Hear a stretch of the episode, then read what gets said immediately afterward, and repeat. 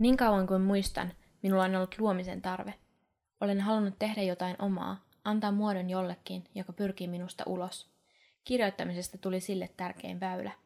Samaan aikaan, niin kauan kuin muistan, olen myös inhonnut olla huomion kohteena. Jopa yhden ihmisen huomion kiinnittyminen ainoastaan minuun on toisinaan liian kiusallista, suuremmista joukoista puhumattakaan. Olen esiintymiskammoinen, jännitän sosiaalisia tilanteita ja aina välillä kadotan sanat kokonaan. Voitte kuvitella, että podcastin laittaminen ei ollut mikään helpoin juttu, eikä tässä puhuminen ole sitä edelleenkään. Työskentelen toimittajana ja tunnen tästä huonommuutta lähes joka päivä. Haaveilen kirjailijuudesta, mutta sen haaveen kinterellä on varjo, enkä varmasti ole tämän kanssa yksin. Miten tällaisen ristiriidan kanssa voi elää?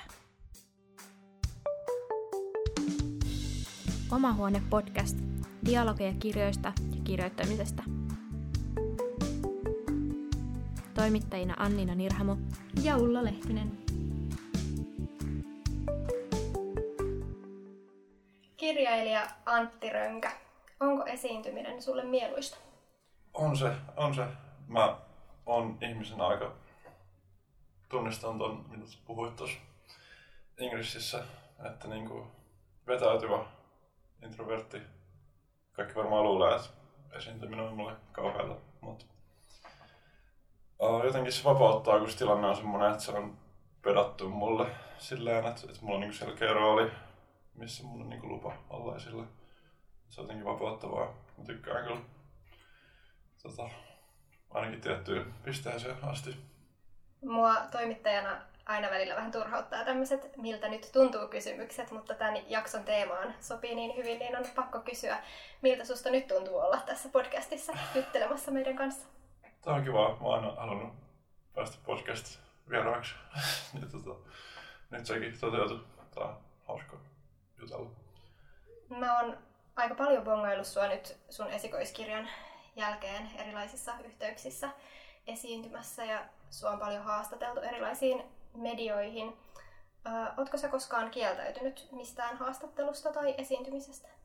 En mä kyllä ainakaan tähän mennessä. Jotenkin mä oon aika sellainen ajatellut, että kaikkea pitää niin kun, tarttua ja jos jotain nyt kiinnostaa, niin miksi ei.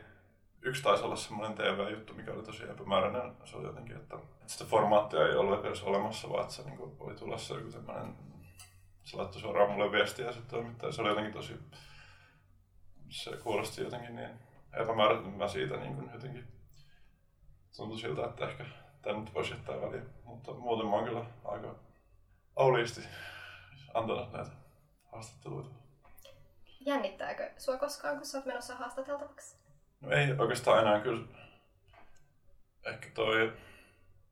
Silloin aluksi se oli kyllä aika jotenkin kaikki oli uutta ja ihmeellistä, mutta tota, ei se sillä kuitenkin sitten kaikki on loppupeleissä aika sellaista pienimuotoista, että se tuntuu hirveän isolta jutulta aluksi joku tommonen, että vaikka joku seuralehti haastattelee, mutta sitten se loppupeleissä ei ole kuitenkaan niin kuin, kunhan nyt ja sitten se on jossain ja joku ehkä lukee sen ja sitten se unohtuu. Sitä myös ehkä vähän niin kyynistynyt tässä semmoiseen, niin kuin, että tuntuu jotenkin, että että sitä itse ajattelee silleen, että olisi jotenkin paljon esillä tai jotenkin, jotenkin julkisuudessa. Että se ei tunnu yhtään sieltä. Mutta kyllä se, joo, silloin kun oli siinä aamu ja heräs neljältä ja tajusin, että nyt mun pitää lähteä niin Helsinkiin aamu TVC puhumaan näistä jutuista. Se oli kyllä semmoinen hetki, että nyt niin kuin, mitä tapahtuu, mutta siitäkin selvittiin. Tosiaan Antti, sun esikoiskirja Jalat ilmassa ilmestyy syksyllä 2019. Se kertoo Aarosta, jota on koulukiusattu rankasti ja kirjassa pohditaan, miten ne kiusaamisen jäljet näkyy vielä aikuisuudessa. Ja sä oot sanonut, että se on oma elämäkerrallinen tai autofiktiota ainakin. Ja toinen teos silloin tällöin onnellinen ilmestyi nyt tammikuussa. Se on kirjavaihtokirja kirjoitettu yhdessä sun isän Petri Tammisen kanssa. Ja siinä käydään kirjanvaihtoa kirjoittamisesta, peloista, ahdistuksesta ja kirjailijuudesta. Ja nämä molemmat kirjat on ainakin saanut Bookstagramissa ihan tosi suuren suosion. Ja niin kuin muutenkin tosi hyvän vastaanoton oot saanut näillä molemmilla kirjoilla. Ja just mainitsitkin ton aamu TVn ja tuntuu, että sä oot just ollut tosi paljon esillä. Onko se yllättänyt sut itses? No on se, joo, on se kyllä. Ei sitä niin kuin kuitenkin kirjoja julkaistaan niin paljon ja kaikkea on niin paljon, että jotenkin se, mistä ajatella, että miksi just mun jotenkin nousisi sillä mitenkään enemmän esiin. Että kyllä se joo, toisaalta sitten kyllä mä niin jonkunlaista odotin, että voisi olla kiinnostusta. Tässä on kuitenkin jotenkin semmoinen, ensinnäkin esikoiskirja muutenkin saa aina niin kuin, vähän ilmaiseksi niin kuin semmoista. Se on aina kiinnostava, kun on esikoiskirja ja sitten kun on nuori kirjoittaja, mikä on aika harvinaista. Ja sitten vielä tämmöinen niin kuin helposti jotenkin tartuttava aihe ja tämmöinen, mihin löytää helposti niin kuin, tarjoaa semmoisia koukkuja, niin kyllä mä niin ajattelin, että jonkun verran olisi niin kiinnostusta, mutta ei sitä koskaan niin itsestäänselvyytenä tietenkään ota. Mm-hmm. No miten sä ajattelit etukäteen sitä, että kun sun, sun esikoisteos oli oma elämäkerrallinen tai mitä toinenkin on, että et jännittikö sua niin kuin mennä puhumaan niistä aiheista tai miten sä niin kuin koit sen? Joo, kyllä. silloin kun mä sain ne vedokset siitä kirjasta, eikä mitään ollut enää tehtävissä, niin silloin iski joku semmoinen, niin kuin, että ketkä kaikki mulle suuttuu tästä ja niin kuin, että pitäisi mun nyt vaihtaa nimiä, mutta jonnekin, jonnekin tota, Lappiin. Mutta mut ei se sitten, kuitenkin se aika luontevaa mulle, että niin kertoo asioista, että ehkä vähän liiankin luontevaa joskus, että sekin on hyvä muistaa, että kaikkea ei tarvitse niin antaa itsestään kaikille jotenkin, että mutta joo, mun mielestä se on ollut yllättävän luontevaa. Koet sä, että sä oot niinku saanut puhua siitä sun kirjasta vai susta tavallaan itsestä, sen sun kokemuksesta? Mm. Kyllä se niinku, aika helposti menee siihen niinku mun tarinaan ns. Ja niinku mun kokemuksiin, mikä vähän niinku ehkä häiritsee jollain tavalla. Totta mä ymmärrän sen, eikä siinä periaatteessa mitään, mutta sitten mä en kuitenkaan halua niinku semmoista kuvaa luoda, että mä niinku haluan omille asioille jotain niin huomiota tai, tai jotain niin kuin, tehdä itsestäni jonkun uhrin tai mitään tämmöistä. Että niin kuin, mulle se on kuitenkin kirja ja ne teemat on laajempia kuin joku koulukiusaaminen tai koulumaailma. Se on niin kuin mun mielestä kirja ulkopuolisuudesta tai jostain ahdistuksesta, nuoruudesta, tämmöisistä laajemmista asioista. Ja kuitenkin mielellä, että mä olin kirjoittaja enkä mikään niin kuin, kokemusasiantuntija, että, että se niin kuin, että, että kun multa kysytään, että mitä niin kuin, näille pitäisi tehdä ja niin kuin, että, että enhän mä niin kuin, tiedä mistään mitään. Mutta mut, tota, sitten toisaalta kun joku laittaa viestiä, että sain tästä niin kuin, tämä oli tärkeä juttu ja tämä kosketti ja sain tästä vertaistukea, niin toisaalta se mun mielestä se sitten perustelee sen, että, että sillä on merkitystä. Että niin kuin, mutta kyllä mä mieluummin puhun siitä kirjoittamisesta ja kirjallisuudesta ja taiteesta.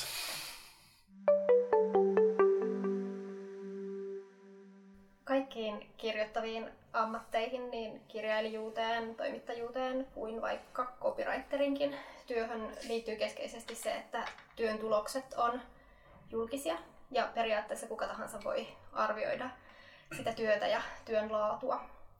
Mä muistan, kun mä olin ensimmäisessä kahden päivän toimitusharjoittelussa opintojen alkupuolella keskisuomalaisessa, ja mä hinkkasin ja hioin sitä mun juttua ja panikoin, että kohta tästä pitää päästä irti ja mä en voi enää parannella tätä ja tää pitäisi jotenkin päästää maailmalle ja joku ehkä tämän lukeekin. Miten te Antti kirjailijana ja Anniina toimittajana suhtaudutte siihen, että teidän työn tulokset ja se teksti on julkista? On se kauheata, jos sen ajattelee niin sillä, että, että tota, kuka vaan voi sen teoriassa lukea ja toi niin kuin, myös kommentoida nykyään niin kuin netissä jossain Goodreadsissa tai Instagramissa tai mistä ikinä. Onhan se niin kuin aika... Kaikki kirjoittajat varmaan haaveilee siitä ajasta, kun ei ollut vielä julkaissut mitään. Et oli niinku kaikki ladut auki. Mutta tietenkin nyt siinä on aina semmoinen, että mitäköhän tästä nyt ajatellaan. Joku semmoinen kummitus aina mielessä.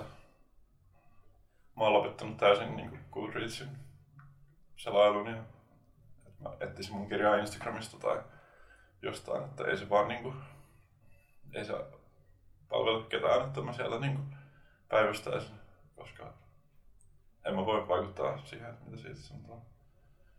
Miten sä ajattelet, jos joku täkää sut silleen, että on arvostellut sen kirjan Instassa? Mm, jos se kehuu, niin se on tietysti kiva. Mm. Niin on, siis ihmiset on laittanut kauhean kivoja viestejä ja, ja siis niin kuin pääosin tosi niin kuin mukavaa palautetta mun korviin kuuluna. Että siis täkäykää ihmeessä. Ehkä jos se haukuttaa siellä liittyy ja niin kuin, että miksi tämä kauhean kirja, miksi on edes julkaistu, että sit tekee, mutta se, se, se voi sitten älkää kertoko mulle sitä. Joo. Sitä aina Bookstagram aina miettii välillä, että Mm. mitäköhän tämä kirjailija, haluukohan se nyt, että se täkätään. Ja varsinkin just jos se ei ole hirveästi ehkä tykännyt jostain kirjasta, niin sitten en mä sit välttämättä aina tekee. Mm. Voin sen tag- tai siis mä laitan sen niinku hashtagin, että voin sen kautta sen löytää, mutta en silleen, niinku, että pommitan sua nyt niinku Niin, tällä. joo, toi hashtag on kyllä hyvä. Joo. Sitä saa. Sitten voi vähän itse valita, että käys katsoa sitä. Niin, kyllä. Joo. Onko sun Anniina helppo toimittajana suhtautua siihen, että ne tekstit, mitä sä kirjoitat töissä, niin on, on jollain tavalla julkisia? No toisaalta joo, koska ei ne ole mitään semmosia hirveän sydänverellä kirjoitettuja yleensä, että niissä on aika silleen se etäisyys. Mutta sitten tietysti kun välillä on kirjoittanut jotain, mihin on niinku jotenkin laittanut enemmän itsensä likoon tai nähnyt hirveästi vaivaa, niin onhan siinä se hirveä ristiriita just, että tavallaan toivoo, että, se, sa- eh- että ihmiset lukis, mutta sitten pelkää sitä, että, niinku, pelkää sitä, että, että kukaan ei lue ja sitten pelkää sitä, että niinku, joku lukee. Kirjoittajan dilemma. Kyllä. Mua ehkä turhauttaa eniten semmoiset palautteet teksteistä, mitä mä oon toimittajan työssä kirjoittanut, että jos joku kommentoi ja mä koen, että se ihminen ei ole ymmärtänyt sitä tekstiä.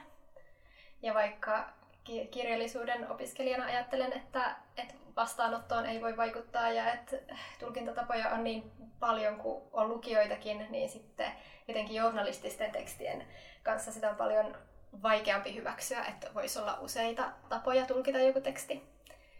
Ja sitten se tuntuu aina jotenkin pahalta vaikka haastateltavan puolesta, jos, jos joku tulee ja sanoo, että tämä nyt on jotenkin väärällä tavalla esillä tai jotenkin sanonut tyhmästi niin kuin haastattelussa, niin sitten tulee pahamielisen haastateltavan puolesta ja tulee semmoinen olo, että vitsi, tämä ihminen on tyhmä, että ei ole nyt yhtään tajunnut, mitä tässä on niin kuin haettu tässä tekstissä. Mm-hmm. No mutta toi siinä monesti tulee ainakin just itselläkin, että kyllä mä niinku välillä loukkaannut jostain kommenteista, koska ihmiset niinku, monet silleen vaan tahallaan hakee sieltä jotain, että no niin, tässä on nyt pilkku väärässä paikassa ja niinku jotain ihan ton tyylistä. Niin kyllähän siitä välillä tulee paha mieli, mutta sitten siihen oppii pikkuhiljaa suhtautuu ja sitten menee vähän silleen se yläpuolelle silleen, että no en minä nyt niinku tommosesta välitä. Tai että ne ei vaan tajuu tai jotenkin ei ne tajua mikä tässä nyt oli se pointti, että ei nyt toi pilkku ollut mikään pointti. Mm, joo, kyllä se... Muistan itsekin joskus niin kuin, oli selkeästi ymmärtänyt jonkun jutun ihan, ihan väärin tai jotenkin. Sitten tuli vähän semmoinen, teki mieli niin kuin, ottaa puhelin käteen ja soittaa se, kuin, että, että sä nyt tajuat, että mä tarkoitin tästä tolleen, enkä niin kuin.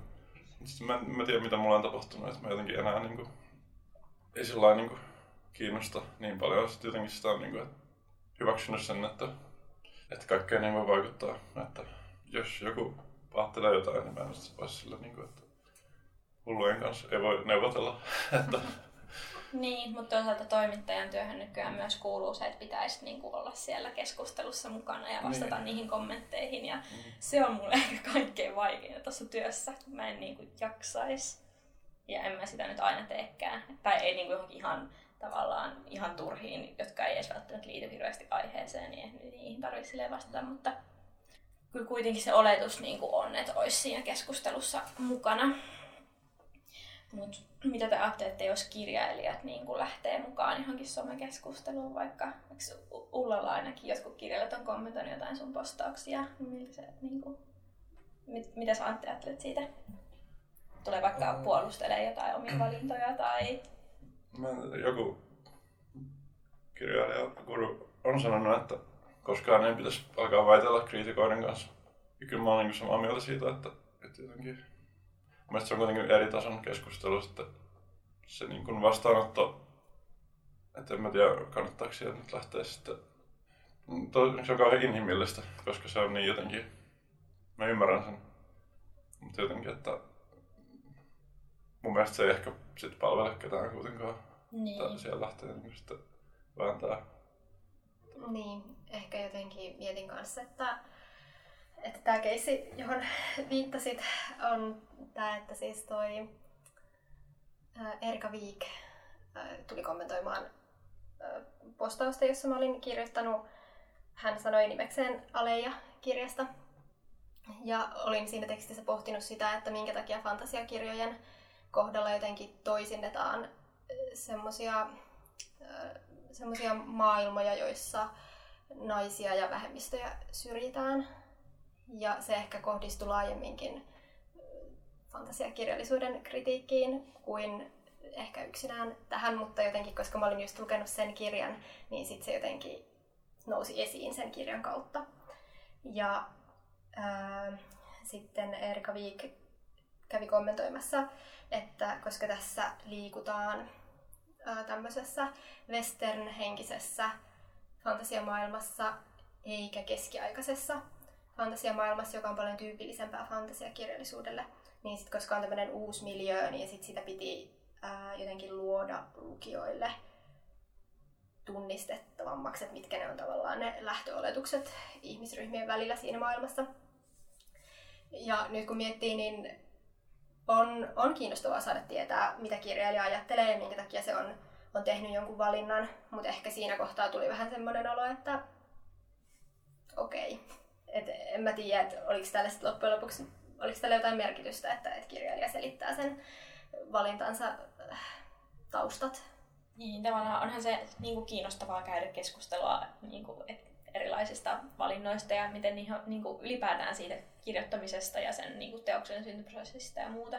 Mutta sitten ehkä se on jotenkin hiuksen hieno se sävy, että mikä siinä sit on siinä keskustelussa, että tuleeko siitä en nyt tiedä, en muista tätä kommenttia tarkkaan, että oliko siinä nyt jotenkin hirveän puolusteleva sävy, mutta kun mä kuitenkin ajattelen, että romaani on silleen taideteos, joka alkaa elää sit omaa elämäänsä.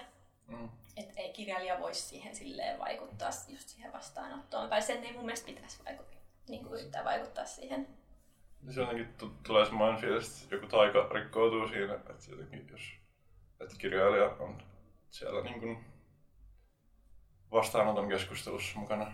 Jotenkin mielen, että kirjailija tai kirja on semmoinen niin kuin, niin kuin just se itsenäinen taideteos ja sitten, että sit se vastaanotto, niin kuin, että jotenkin se tuntuu semmoiselta, mutta niin kuin, että rikkoutuu, että hänkin on yksi meistä niin kuin somehan niin kuin tasapäistää. Niin, mutta tavallaan siinä on hyvät ja huonot puolensa, että somessa kaikki voi osallistua siihen keskusteluun. Että tavallaan se on niin. kiinnostavaa, mutta sitten jotenkin siinä on jotain vähän, ei oikein tiedä mitä ajattelisi.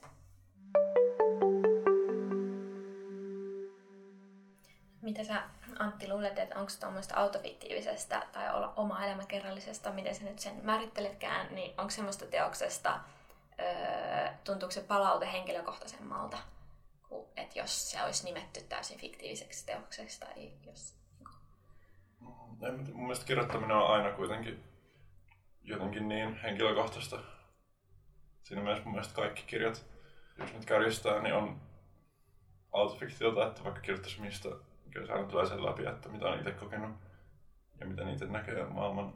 Että jollain tavalla mä ajattelen, että kyllä kaikki luova tekeminen se on jotenkin niin henkilökohtaista, että kyllä se palaute, mitä siitä saa, on varmaan aina yhtä, yhtä tota, kivuliasta, kuultavaa tai ihanaa, riippuu millaista palautetta, mutta että, et en mä tiedä, onko siinä sitten sillä Tietysti ehkä silleen, että jos joku sanoo, että tämä on kauhea tyyppi tämä, tämä kertoja kirjassa, se on niin kuin minä. Että niin kuin, kiitti vaan. Että niin kuin ehkä silleen voisi ajatella. Ehkä se silleen tulisi vähän niin ihan alle enemmän. Hmm.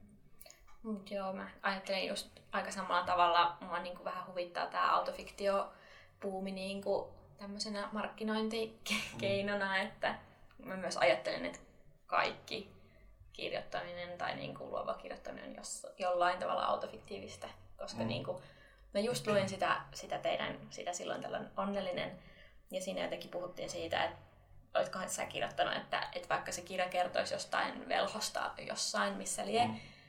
niin että sen jotenkin siihen pitää pystyä silti samaistumaan. Mm. Ja just, että ne tunteet tulee niin kuin sit sen kertojan mm. tai sen kirjoittajan mm. Kyllä. kautta. Että sitähän se on. Joo. Kaikki käyttää enemmän tai vähemmän itseään ja omia kokemuksia. Joo, mä oon jotenkin tullut vähän allergiseksi tuolle autofiktio käsitteellä, koska jotenkin joka tuutista aina sitten puhutaan niin paljon, että kun sitä on kuitenkin aina ollut, ja just toi, että missä se raja sitten menee, mikä on autofiktiota, mikä on jotain muuta fiktiota. Jotenkin se on kyllä, alkaa ehkä tulla sellainen inflaatio siitä käsitteestä, ei autofiktiosta niin itsessään, vaan niin kuin siitä autofiktio puheesta. Mm, sama. Se on vaan semmoinen joku ihme trendi, ihan kun se olisi mm. niin kuin keksitty kaksi vuotta mm. sitten koko autofiktio.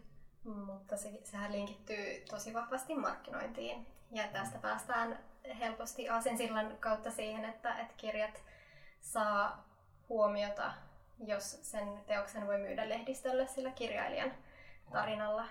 Tai jos kirjailijalla on joku tarina, sen ei edes välttämättä tarvitse liittyä siihen kirjaan. Mutta jos kirjailijalla on joku vaikka traaginen kokemus menneisyydessään, on se sitten kamppailusairautta vastaan tai avioero tai mikä tahansa, niin sitten se kirja pääsee myös esille sitten sen kirjoittajan tarinan kautta. Tämä tuntuu kirjallisuusihmisenä tosi ongelmalliselta, koska haluaisi, että puhuttaisiin niistä kirjoista, vaikka myös kirjailijoiden tarinat on kauhean kiinnostavia, mutta silti olisi jotenkin suotavaa, että mentäisi kirjallisuus edellä. sun kirja Antti on alusta asti markkinoitu omailmakerrallisena ja, ja sä oot jossain haastattelussa sanonutkin, että kaikki mitä siinä Jalat ilmassa kirjassa tapahtuu Aarolle on tapahtunut sulle. Mm. Oliko sulle itsestään selvää, että sä kerrot, että tämä kirja perustuu sun omiin kokemuksiin? Joo, kyllä se oli. Mä... Ei se ollut mikään semmoinen tietoinen, että nyt, nyt on varmaan myöhemmin, kun kerron näin. Vaan että jotenkin se vaan tuntuu oikealta, että jos tekee ton tyyppisen jutun, niin sitten kuitenkin väistämättä sitten kysytään jossain vaiheessa. Se tuntuu vaan niin oikealta sanoa sillä, että ei sitä verhoa liikaa johonkin. Tota. Mun mielestä niin, mä oon avoin, avoin ihminen. Mietittiinkö sitä kustantamon kanssa, että tämä voisi olla se kärki, jolla tätä kirjaa kannattaisi mm. jotenkin, no markkinoiminen kuulostaa kauhean kaupalliselta, mutta sanotaan nyt niin, että markkinoimaan sitä teosta eteenpäin. No joo, kyllä totta kai niitä mietitään, niin kuin, että miten niin kuin, millaisia tiedotteita laitetaan ja miten niin kuin, käy sitä niin kuin, ei mitenkään nyt sillä että kirja-ala ei, ei varmaan samanlaista tota, brändityöryhmiä kuin jossain niin kuin, siellä kokouspöydän ääressä selailtaisiin jotain kaavioita ja tutkittaisiin sitä, mikä, mikä mainostehoa parhaiten. Että niin se on aika matalan profiilin markkinointia kuitenkin tai semmoista, niin kuin, semmoista kevyttä jotenkin. Sitten se, että kirja-alalla niin kuin, se on niin kuin fakta, että kirjaa ei voi mainostaa, ellei se ole valmiiksi tuttu nimi tai, tai niin semmoinen, että vaikka olisi millaiset niin kuin, kyllä ihmiset niin kuin huomaa semmoisen laskelmoinnin. Mä oikeastaan missään asiassa usko semmoiseen niin laskelmointiin, että kyllä se niin kuin, ihmiset aistii, mikä on aitoa ja mikä ei. Et siinä mielessä, joo, se oli niinku tietoinen valinta, että, että niinku mennään tämä tarina jollain tavalla edellä, mutta se oli myös semmoinen, niinku, mikä tuntui oikealta valinnalta. Minkä verran, tai saiko kummeroksella jotain semmoista niinku koulutusta siihen media, median käsittelyyn? Uh, oli semmoinen mediapäivä tavallaan, että mm, sai harjoitella haastateltavana olemista. Ja tota, sitten kerrottiin niin kuin, tästä, että miten media, mediakoulutuspäivä, mutta tota, ei mitään sen, sen isompaa. Mutta oikein on tosi hyvä. Jotkut tutkijatkin vois kaivata semmosia, kun työssä välillä että yrittää tavoitella tutkijoita, niin, niin. välillä miettii, että nekin vois kaivata vähän semmoista mediakoulutusta, että miten tämä media toimii. Mm. Joo, ja sitten kirja, kirjailijat on perinteisesti ollut jotenkin, että julkisuus on halpamaista jotenkin, että, että mä en ymmärrä sitä niin yhtään enää sitä, että on, se on niin muuttunut, mutta tietenkin se, että kyllä se media on niin kuin meidän puolella. Jos kukaan ei tietäisi niistä kirjoista, niin sekään nyt varmaan olisi kauhean hyvä. Että se on niin yhteistyötä kuin että vanhemman polven kirjailijat. Se olisi jotenkin, että tässä on joku niin kuin kuulustelutilanne, kun mä oon jossain haastattelussa. Mutta mainitsit tuon tunnetun nimen, niin eikö se ole aika paljon sekoitettu, niin kuin, että sä olisit Matti Röngän poika? Joo, oli hauska. Jossain lehdessä oli ihan kuvan kanssa juttu, että Matti Röngä julkaisi poikansa Petri Tammisen kanssa kirjeenvaihdon. Matti Röngä on kuitenkin sille aika tunnettu kasvo ja näin. Joo. Että... ja sitten jossain tota, taiteilijoissa oli, että Matti Röngä on akateemisessa, vaikka se oli siis minä. Ja tota, niin kuin, ehkä se oli siksi niin paljon yleensä. Kaikki oli, että joo, se on kyllä, sori Matille. joo, jossain kirjallisuudesta Facebook-ryhmässä oli kans jotain, niin kuin ihmeteltiin sitä ihan kauheasti, että kuka se sun isä nyt onkaan. Mm. Että niin kuin, miten se mukaan voi olla Petri Tamminen, kun sitten on tämä Matti Rönkä ja sunkin sukunimi on Rönkä ja se oli tosi hämmentyneitä. Joo, tässä on, tämä on hämmentävä sellainen kaikin puolesta maailmanlaiset kummeruksen vielä niin. lisää epäilyksiä. Kyllä mä oon kuullut, että kaikki röngät olisi sukua, mutta en mä tiedä mitä kautta. Mä oon jonkin verran miettinyt sitä, että, että miten kirjailijan pitää markkinoida teoksiaan tosi vahvasti just sillä omalla, omalla nimellään ja omilla kasvoillaan. Se on kuitenkin ihan eri asia sitten, kun toimii vaikka toimittajana ja mun ei tarvi, vaikka paljon puhutaan siitä, että toimittajan pitäisi jotenkin brändätä itsensä ja ehkä Ylellä ja Helsingin Sanomilla sitä tehdäänkin enemmän, että pitäisi olla tosi henkilövetoinen, niin ne jutut, mitä mä oon kirjoittanut, niin mun ei ole itse tarvinnut markkinoida niitä, vaan se lehti hoitaa tavallaan sen jakelun ja markkinoimisen ja myymisen. Ja tavallaan se brändi on se, joka ihmisiä kiinnostaa. Ihmiset tulee lukemaan sitä juttua, koska se on Helsingin Sanomien sivuilla tai Ylen sivuilla tai kotiliedessä tai missä ikinä. Mutta sitten jotenkin kirjailijalla se on tosi vahvasti, että ihmisiä kiinnostaa se nimi ja se, että, että tämä on just nyt vaikka Antin kirjoittama kirja ja siihen sitten palataan, kun se nimi on opittu tuntemaan. Tuntuuko se jotenkin kahlitsevalta, että sun nyt pitää kirjoittaa tosi Antti Rönkämäisiä kirjoja? Ei, ei kyllä, se olisi oikeastaan kunnia. tai jotenkin tuntuisi kahden imartavalta, jos olisi niin, Antti Rönkämäinen. Tai että en mä ehkä mielestä, että mä olisin niin jotenkin vielä ison nimi. Että jotenkin tyylillä pitää olla niinku uskollinen. Se on niinku tietyssä määrin myös rakasta sitten tehdä mulla on myös se tärkeää, että ei kirjoittaisi samaa kirjaa toista kertaa. Että se olisi kauheata. Niin kuin monet kirjailijat tekee. Niin, että mä haluan kyllä uudistua sillä lailla, ja niin kuin koen, että myös on uudistunut ja kehittynytkin ehkä jopa toivottavasti. Että jotenkin semmoinen halu on kyllä siihen uudistumiseen. Mutta myös se, että ei liian uutta. Et jos mä nyt tekisin jonkun tota, dekkarin seuraavaksi, niin ehkä se niin kuin, olisi sitten liikaa, liian iso käännös. Kyllä se, että ihmiset, jotka menee kirjakauppaan, niin mä ajattelen, että ne haluaa seuraa siitä kirjasta. Totta kai sitten tutun ihmisen seuraa on aina turvallisempaa kuin, että ja se ostos on niin kuin, että siinä niin kuin sitoo, se on niin sitoutuva ostos sillä, että siinä kun ostaa kirjan, niin samalla niin kuin sijoittaa aikaa siihen ja sitä kuin, että sit, haluaa niin semmoisen tutun ja turvallisen. Se on niin kuin, niin kuin ymmärrettävää. Jos kirjoja on niin hirveästi, niin mihin sitä sitten tarttuu siellä. Ja mä ymmärrän sen hirveän hyvin jotenkin, että, että semmoiset niin kuin, varsinkin niin kuin pienillä markkinoilla niin kuin Suomessa, niin se on ihan luonnollista, että tietyt nimet aina on esillä ei se kuitenkaan, en mä sanoisi, että se niin mitenkään, se on jopa ehkä niin hyvä, että on tietyt sellaiset raamit, joiden sisällä niin voi liikkua, ettei tuu runsauden pula, että mitä nyt seuraavaksi. Niin, se on kyllä totta. Kun mä itse aina niin kuin ajattelen sitä, että mä haluaisin kirjoittaa niin kuin, tosi paljon kaikkia erilaisia, mutta pitäisi aloittaa jostain, niin pitäisi aloittaa sitä vakavasta kirjasta, koska sit, jos mä kirjoitan ensin jonkun hömppäkirjan, niin sitten kaikki ajattelee, että mä oon joku. Niin kirjailija. Niin, Mutta pitäisi vaan aloittaa jostain, sehän se on. niin kyllä.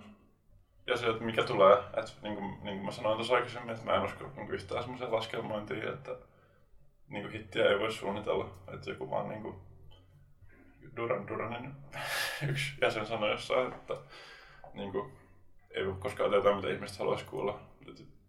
Sitten vaan sattumalta osuu hermoon, jos osuu. Se, mikä tulee luon- luonnostaan, niin se on se, mitä kannattaa tehdä. Tota, ja kirja on niin ihmeellinen, että joku, joka on kirjoittanut kymmenen vuotta kirjoja, joista kukaan ei ole kuullut, niin sitten yhtäkkiä tulee joku hitti. Niin vaikka Tuomas Kyrö ennen mielensä pahoittaja, sillä oli vaikka kuinka monta tämmöistä. Ja sitten se vaan yhtäkkiä jotenkin lähti. Tai Kari Hatakainen, sama juttu. Tai, tai tota, en nyt keksi enempää esimerkkejä, mutta se kirja-ala on jotenkin niin kummallinen, että jos saa jonkun ehdokkuuden tai palkinnon, niin sit se nostaa sen esiin. Ja semmoisia niin ailahteluita. Ja mietin, tota, että, että jos sen tyylivaihdoksen haluaa tehdä, niin aina on mahdollista sitten piiloutua jonkun nimimerkin taakse. Mm, kyllä. Että ehkä Anttikin alkaa kirjoittaa dekkareita vaikka Sitä Mattina. ja mä en kyllä dekkareita, mä en osaisi kirjoittaa. Mutta tota, niin, saa nähdä, mitä tapahtuu. Ja mä mietin myös sitä, että voihan sitä käydä niin, että itse ajattelee, että kirjoittaa hirveän vakavan kirjan ja sitten se kuitenkin niin kuin muut näkee sen jonain viihdekirjana tai toisinpäin. Tai... Että toisaalta onko sillä nyt niin väliä. No, kun sun isä on myös kirjailija, niin ootko saanut siltä millaisia vinkkejä kirjailijuuteen? Ah, no mun isähän on aika... Se on siitä sukupolvea, joka niinku on just tota, julkisuus on jotenkin kauhean pelottava asia. Ja on niin sanonut just, että ei sitten tarvitse kertoa kaikkea. Ja, että, niin kuin, että tarviiko nyt joka juttuun tarttua. Että semmoinen jarruttelu ehkä sieltä suunnalta. Mutta ei mitään semmoista, niin kuin, että tee nyt tälleen niin- tai ole tällainen. Että ei, ihan on vapaat kädet annettu. Mutta koet sä, että siitä on ollut jotain semmoista etua tai jotenkin, että kun et, jos ei olisi ollut lähipiirissä yhtään saman ammatin edustajaa? No en mä tiedä. Ei ehkä siihen julkisuuteen, että kuitenkin sitä on, on lailla omillaan siinä tilanteessa, että ei se, en mä sitä ajattele sillä että ehkä se päinvastoin niin kuin, tai aluksi ainakin, kun aina oli se, että no miltä se nyt tuntuu, kun isäsi on kirjailija, että aina mentiin niin kuin siihen, niin, niin tota, että onko pakko, niin kuin, että se olisi jotenkin hienompaa, jos olisi jotenkin jostain pysty, tullut. Kirjailija Jani Saksel on sanonut Ylen vuonna 2015 julkaisemassa jutussa, nykyään lähes kaikki kirjailijat ovat sisäistäneet, että ilman julkisuutta tätä työtä ei voi tehdä. Julkisuus vaikuttaa vähän kaikkeen, jopa apurahoihin ja kustannussopimuksiin. Jos kieltäytyy messuesiintymisistä ja julkisuudesta, ei voi olettaa, että kustantaja kärsivällisesti julkaisisi kirjoja vuodesta toiseen.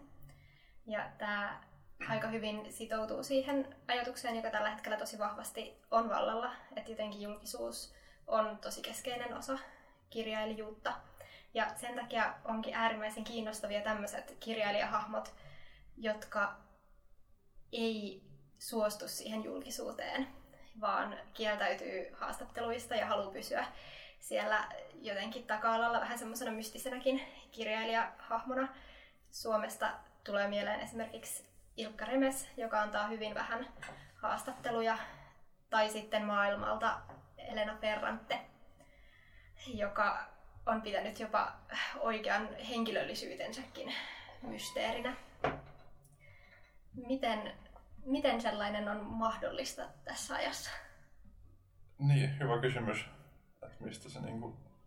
Mä ajattelin, että ainakin Suomessa on niinku kaksi tietä semmoiseen kirjailijatähteyteen. Että just tää niinku julkisuus ja TV tai sitten kirjallisuuspalkinnot. toisaalta Remäs tuli 90-luvulla. Et siitä on aika kauan, että olisiko se nykyään mahdollista. Niin en tiedä. Ehkä se on kuitenkin sit se, että, että se ydin on kuitenkin se kirja ja teksti. Ja että jos se on hyvä, niin se sitten lyö läpi. Ja sitten tämä julkisuus ja tämmöiset on sitten jotain kuorutettu tai semmoista niinku taustakohinaa. Että et se ydin on kuitenkin se, se teksti. Hyvä matsku pääsee esille mm. siitä julkisuudesta huolimatta tai että siitä siellä sen niin, hyvä matsku pääsee, pääsee niin kuin perille. Ehkä haluan uskoa näin. Se on kauhean lohdullinen ajatus mm. kirjallisuutta rakastavalle ihmiselle, että se tarina jotenkin nousisi kuitenkin kaiken keskiöön. Ja ehkä jotenkin voi ajatella, että se julkisuus on semmoista ekstraa ja sillä, että kirjailija on esillä, niin jotenkin varmistetaan ja varmistellaan sitä, että se teos tulee huomatuksi.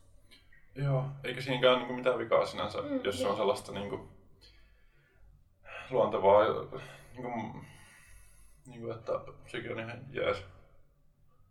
Niin. Ja mun mielestä se niin kuin, just kuuluu siihen. Mä ihan mielelläni on messuilla. Mä en ymmärrä sitä kirjailijoiden valitusta, että tämä messa on niin raskasta, että täälläkin pitää kaksi kertaa vuodessa käydä. niin, tota, mun mielestä se on ihan, ihan mielelläni käyn messuilla puhumassa, höpisemässä, että niin kuin, se kuuluu asiaan. Mielestäni on kauhean kiinnostava tämmöinen J.S. Meresmaan blogiteksti vuodelta 2011. Hän kirjoittaa Paljon on sellaisia lukijoita, jotka eivät edes halua tietää lempikirjojensa kirjoittajasta mitään. Olen yksi heistä. Joskus on käynyt niin, että kirjailijasta on mennyt maku lehtijutun, ylimääräisen näkyvyyden tai suusta tulleen sammakon takia. En myöskään halua tietää lempikirjailijoitteni lempiruokaa tai muuta arjen napanöyhtää. Harrastukset, lapsiluku ja automerkki jääkööt myös pimentoon. Onko teillä koskaan käynyt tällä tavalla, että te olette saanut tietää liikaa jostain teidän suosikkikirjailijasta ja sitten teitä on alkanut ärsyttää myös se kirja? Mulla ei kyllä äkkiseltään tuu. Mutta toi on ehkä just tota niinku höttyosastoa toi tommonen niinku, että toi lempiruoka että tämmönen, että, että on niinku toisaalta myös julkisuudessakin eroja, että on semmoista niinku semmoista niinku hyvää julkisuutta tai semmoista niinku jotenkin missä on joku pointti ja sitten on tommoista niinku jotenkin täytesisältöä. Ehkä se täytesisältö on just se, niin kuin, että mistä puhutaan, kun puhutaan julkisuudesta, että joku saattaa, jollekin saattaa sitten tulla se mielikuva, että se olisi vaan semmoista täytesisältöä, vaikka siellä on myös ihan hyviä juttuja. Ja mun mielestä on kiinnostava, jos mä tykkään jostain kirjailijasta, niin kyllä mä yleensä niin sit googlaan sen, jos mä oon lukenut jonkun hyvän kirjan. Ja ihan kiinnostava kuulla, jos se on jossain puhumassa tai jotain itse asiassa nyt tuli mieleen kyllä semmoinen, mä olin jossain vaiheessa Ellen Suu, norjalainen kirjailija, oli, tykkäsin paljon ja sitten se oli Helsingin kirjamessuilla. Ja tota, se, se, oli hyvin outo se haastattelu. Se on niinku sekä haastattelija että varsinkin tämä Ellen vaikutti siltä, että olisi niinku missä tahansa muualla mieluummin kuin siinä. Ja se oli jotenkin tosi niinku erikoinen haastattelu ja sitten tuli semmoinen, että onko toi tommoinen tyyppi. No, mulla ei ehkä ole silleen niin kuin, mä en ole koskaan hirveästi fanittanut mitään kirjailijoita tai silleen, mua ei kiinnosta hirveästi ne niin kuin ihmisenä, mua kiinnostaa niin kuin niiden työ ja se tavallaan se kirja ja se kirjoittaminen ei niin kuin, en, en mä silleen mitenkään ihan hirveästi lue vaikka jotain haastatteluita yleensä kenestäkään, joten ei ole myöskään tullut tätä efektiä. Mutta sitten taas välillä just jostain Instagramissa tulee semmoinen, että jos joku kirjailija vaikka alkaa seuraamaan Instassa, sitten mulla tulee semmoinen, että no pitäisikö mun seurata sitä takaisin, mutta ei mun oikeasti kiinnosta sen arki niin kuin hirveästi. Mm. Että vaikka mä oon tykännyt sen kirjasta, niin en mä silti halua seurata sitä Instassa, jos siellä on vaan kuvia jostain sen lapsista ja koirista. Mm. Niin se on taas tätä nyky- nykyajan niin kuin, mm, ongelmaa. Mm.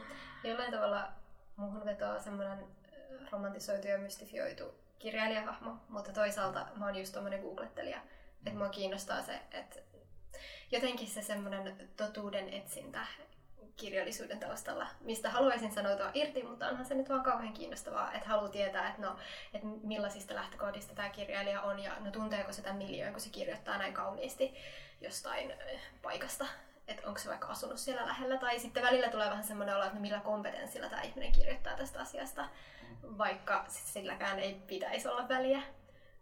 Mutta mulla on vähän semmoinen ristiriitainen suhde tähän asiaan, että toisaalta olisi kivaa, ja jos jos itse joskus kirjoitan jotain, niin olisi kauhean ihana ajatus, että olisi semmoinen mystinen kirjailijahahmo, joka on vain jossain kammiossansa ja ei koskaan poistu sieltä. Mutta sitten toisaalta se, että kyllä mä suhtaudun kauhean suurella uteliaisuudella ihmisiin, jotka on julkaissut kirjoja. Mm. Mulla on kyllä toi sama, että Instagramista stalkkailen kaikkia ihmisiä. Jotenkin se, niin kuin, mä en tiedä mikä siinä niin kuin, vetoaa joku, se, joku siinä kiinnostaa. Millaisia ajatuksia tässä jaksossa keskustellut asiat sussa herättää? Jatketaan keskustelua Instagramissa ja Facebookissa. Löydät meidät molemmista nimellä Omahuone Podcast. Käy kurkistamassa myös meidän nettisivuille osoitteessa omahuone.com. Siellä me sanotaan kaikki se, mitä jaksossa jäi sanomatta.